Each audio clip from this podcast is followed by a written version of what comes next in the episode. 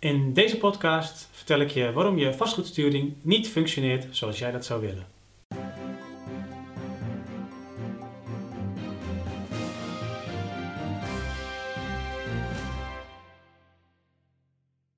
Bij heel veel corporaties, als je vraagt naar de status van de vastgoedsturing of portfolio en asset management, dan krijg ik als antwoord: ja, dan zijn we nu op dit moment druk mee bezig om dat echt goed op te zetten.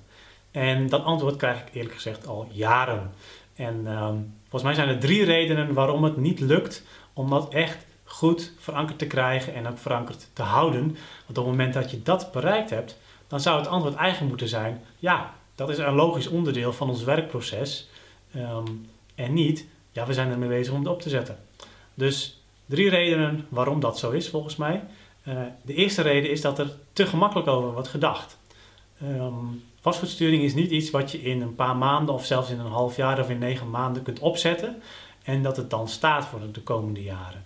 Ja, vastgoedsturing, portfolio asset management is echt iets wat in de haarvatten van de organisatie moet zitten en wat um, helemaal uh, opgaat eigenlijk in je jaarcyclus en wat is gekoppeld aan alle andere reguliere onderdelen van je jaarcyclus, zoals het opzetten van je meerjarenbegroting, meerjareninvesteringsplanning, zoals het doen van een volkshuisvestelijk bod in het kader van de prestatieafspraken en natuurlijk de hele uh, afspraken, prestatieafspraken zelf die daarna komen. Het past ook, sluit ook aan op hoe je de verantwoording achteraf uh, doet in je jaarverslag. Dat, dat, kun je ook weer gebruiken als een moment om data te verzamelen over hoe je voortgang eh, met je vastgoedsturing is. En voordat je dat echt goed verankerd hebt, nou, dan moet je je eigenlijk wel voorbereiden op een proces van een aantal jaren. Uh, waarbij je consistent werkt aan het verder verbeteren van het in de jaarcyclus borgen van je vastgoedsturing. Dat is de eerste reden, dat er te makkelijk over wordt gedacht. En we hebben daar ook als coöperaties tegen onderzoek naar gedaan. In welke ontwikkelingsfase zitten coöperaties nu? En het blijkt toch nog steeds dat ook anno 2018 heel veel coöperaties nog steeds in de eerste ontwikkelingsfasen van dat model zitten. En dat er maar heel weinig coöperaties het is gelukt om al naar een fase te komen van andere mate van volwassenheid, waarbij je ook echt inhoudelijk heel goed kunt sturen op de ontwikkeling van je portefeuille en je asset management. Een tweede reden waarom vastgoedsturing binnen jouw coöperatie niet goed functioneert, kan zijn dat het, al dan niet openlijk, te onbelangrijk wordt gevonden. Er zijn nog steeds heel veel coöperaties die prima doordraaien als je geen vastgoedsturing toepast. Eh, omdat het echt iets is, vastgoedsturing valt echt in de, in de categorie dat het niet urgent is, maar wel belangrijk. Dus op korte termijn merk je er helemaal niks van op het moment dat je het niet doet. Wel op langere termijn, maar ja, dan ben je al te laat. Voor heel veel corporaties, ja, als je het niet direct merkt in je kaststroom, als je het niet direct merkt in verbetering of verslechtering van bijvoorbeeld aantal klachten, bijvoorbeeld aantal, eh, aantal mensen op de wachtlijst.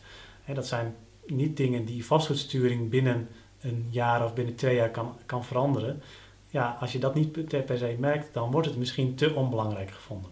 Het is overigens wel zo dat de toezichthouders, de autoriteit woningcorporaties, het WSW, steeds hogere eisen gaan stellen en ook zelf steeds meer uh, de portefeuillesturing en, de, en het asset management gaan zien als een manier om te kijken naar ook hoe de financiële situatie van de corporatie op langere termijn zal gaan verlopen. Natuurlijk kijken ze naar de financiële ratio's, maar ze kijken ook van wordt er goed portefeuillesturing toegepast wordt het asset management is het dat goed ingericht. Omdat op het moment dat dat zo is, dan is de kans ook groter dat een coöperatie ook op langere termijn uh, die financiële continuïteit goed kan behouden. Dus het wordt belangrijker, maar ik zie nog steeds bij heel veel coöperaties dat dat weliswaar niet openlijk, maar eigenlijk te onbelangrijk wordt gevonden om het echt goed in te kunnen richten. Een derde reden waarom je vastgoedsturing niet functioneert is dat het te complex wordt gemaakt. En natuurlijk, alles hangt met alles samen. Je vastgoedsturing of je portefeuille asset management hangt als een soort van paraplu over vrijwel al je facetbeleid heen. Alles wat ook iets van impact heeft op je woningvoorraad, ja, hangt daaronder. Van je huurbeleid tot je onderhoudsbeleid tot uh, de manier waarop je communiceert met bewoners in een complex en hen ook betrekt bij het maken van beleid.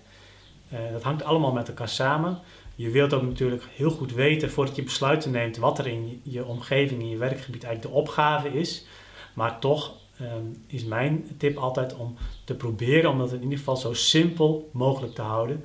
en liever met 20% van de inspanning 80% van het resultaat te halen, dan te proberen heel veel inspanning te verrichten om tot die 100% te komen, maar uh, eigenlijk halverwege af te haken omdat het gewoon te veel moeite gaat kosten om alles uh, inzichtelijk te krijgen. Op het moment dat je de hele wereld wilt kennen voordat je een beslissing maakt, ja, dan is de wereld gewoon alweer veranderd voordat je überhaupt toegekomen bent aan die, aan die beslissing.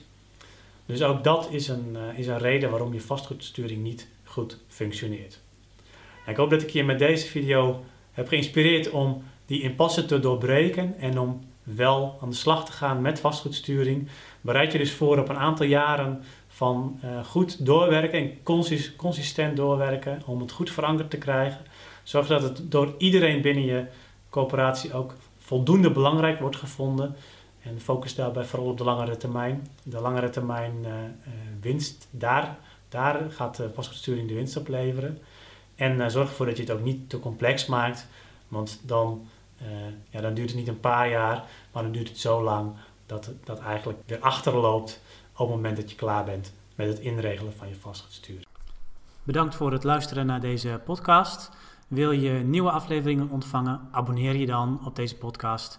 En kijk ook eens op onze website corporatiestratege.nl voor meer praktische tips en downloads die jouw werk als corporatiestratege makkelijker maken.